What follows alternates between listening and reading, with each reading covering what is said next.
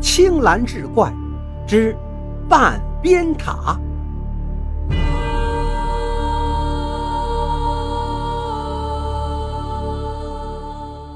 相传，坐落在江西东北部的上河村，原本是丰饶的鱼米之乡，可到了万历年间，却频生怪事。一到晚上，村子就被愁云惨雾笼罩，时常妖风四起，飞沙走石，动不动就有百姓和过往客商神秘失踪。一时间，流言四起，民生凋敝。里长看在眼中，急在心头，请官府来调查，也没有什么结果，一时不知如何是好。这一天，里长正在发愁，忽然有一个道士登门拜访，声称愿意帮助村里解决这一困厄。里长一听，急忙求教。那道士胸有成竹，走到村头，指着村前一座大山道：“问题就出在这座山上。此山本是蛇妖化身而来，那蛇妖已经修炼千年，只要再吸食一千个人的精魄，便可腾云驾雾。”因而他经常晚上出来作怪，掳人吞食。里长细细一看，那山形走势，果然形似一条伏地的巨蛇，大惊失色道：“如此下去，我们全村人岂不都要遭殃？”说完，他一头跪下来道：“道长既知根源，一定有法子收了妖孽，您一定要救救我们呀！”道士连忙扶起李长道：“降妖除魔本是我们道人的本分，我定会尽力而为。不过有些事还是要靠你们自己。道长尽管吩咐，只要我们能办的，一定按您说的去做。”道士说：“以我的法力，尚无法将这千年蛇妖直接收服。”唯一的法子，就是在山顶筑起一座八十一尺高的石塔作为阵眼。只是这建塔的事，需要全村人共同出力。李长忙答：“道长放心，就是花再多银两、再多时间，我们也一定将这个塔建好。”道士一听，摇头道：“不不不。”要建这塔可不是易事。这蟒蛇白天化身为山，晚上却要现出原形作恶。除非一个白天把塔建成，否则塔未建成，待到晚上蛇身一动，这塔必然损毁无疑。李长急了，可是这八十一尺高的高塔如何能在一天内建成啊？不用着急，我早有妙招。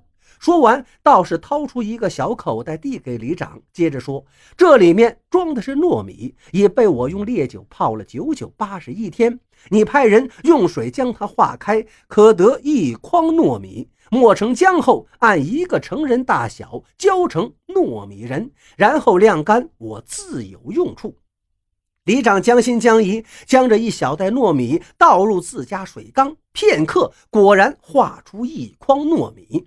到了下午，糯米人已经治好，道士点头称好，又对里长吩咐道：“山头有个蛇喉洞，是蛇妖进食之处，洞很深，洞底有个化人池，将糯米人置入化人池中，可让蟒蛇醉眠一晚，这样我们就可以利用一日一夜的时间建塔。”可这洞九曲回肠，糯米人得有人专门送到洞底，才能扔进化人池中，所以需要村中招募一名青壮后生，才能办成此事。而且这洞中险恶，凶多吉少啊！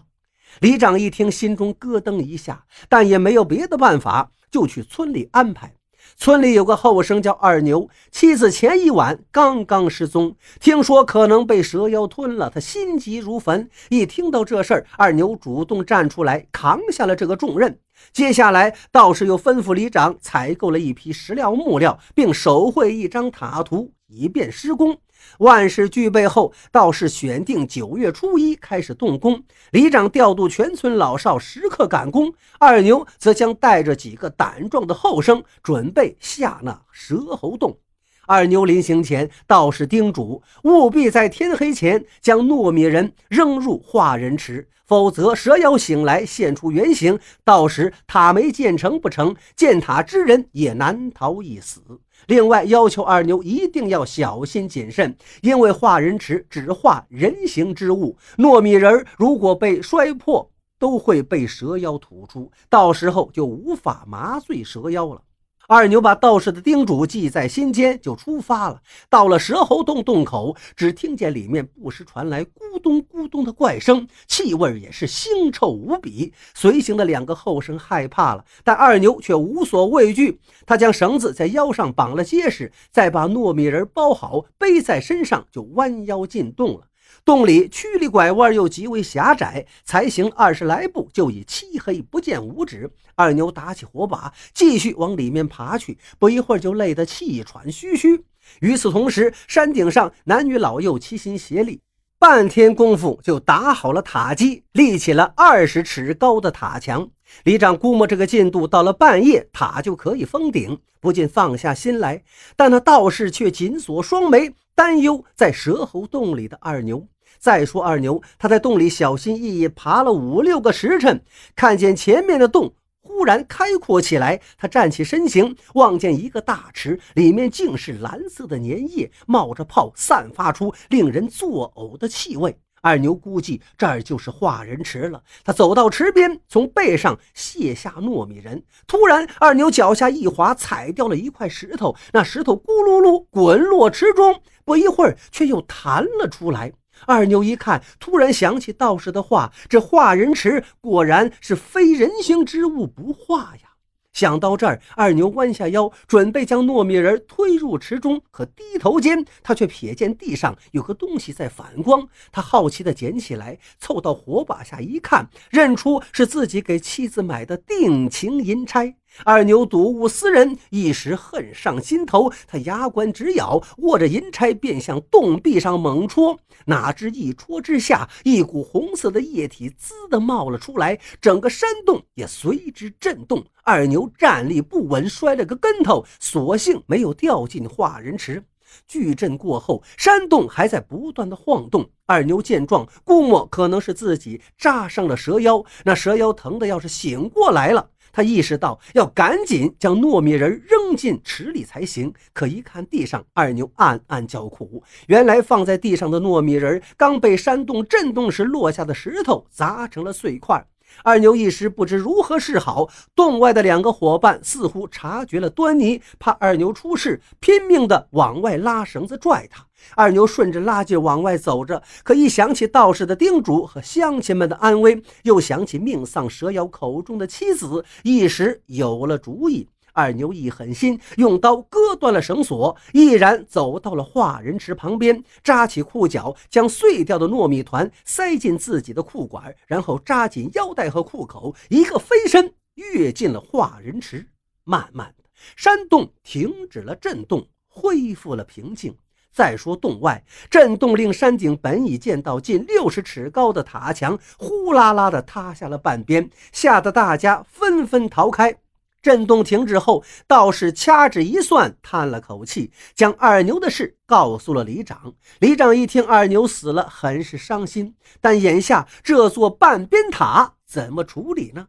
推倒重来肯定是来不及了。这时道士顾虑重重地说道：“二牛虽死，但也只能令蛇妖醉睡一晚。我们无论如何要在天亮前将塔建好，否则蛇妖受了伤，酒劲过后，恐怕大白天。”也会起来兴风作浪，实在不行就按照半边塔往上建，到了八十一尺封顶就是。李长一听，却只摇头说：“半边塔已经岌岌可危，若风吹雨淋久了，如何撑得住啊？”我有办法。说完，道长取来一个碗，割破中指，用碗接着写，口中念念有词。不一会儿，血就滴满了一碗。他将血递给李长，说道：“待半边塔到顶后，就将这碗血从塔顶浇下，血浸过砖塔，塔就会坚如磐石。”说完，道士闭上眼，盘膝打坐。李长半信半疑，招呼各位就着半边塔往上建。直到八十一尺峰顶，李长按照道士吩咐，借着梯子颤巍巍爬到塔顶，将血从塔顶浇下。说来也奇怪，那血一下子从顶流到底，流过之后，原先还摇摇欲坠的半边塔一下子就坚固起来。李长一看，喜不自禁地找道士报喜，可一碰那道士，才发现他的身体已经冰凉。李长和村里人这才明白，道士舍了自己的性命，才保住了这半边残塔。从那以后，蛇妖再也没有惊扰过上河村。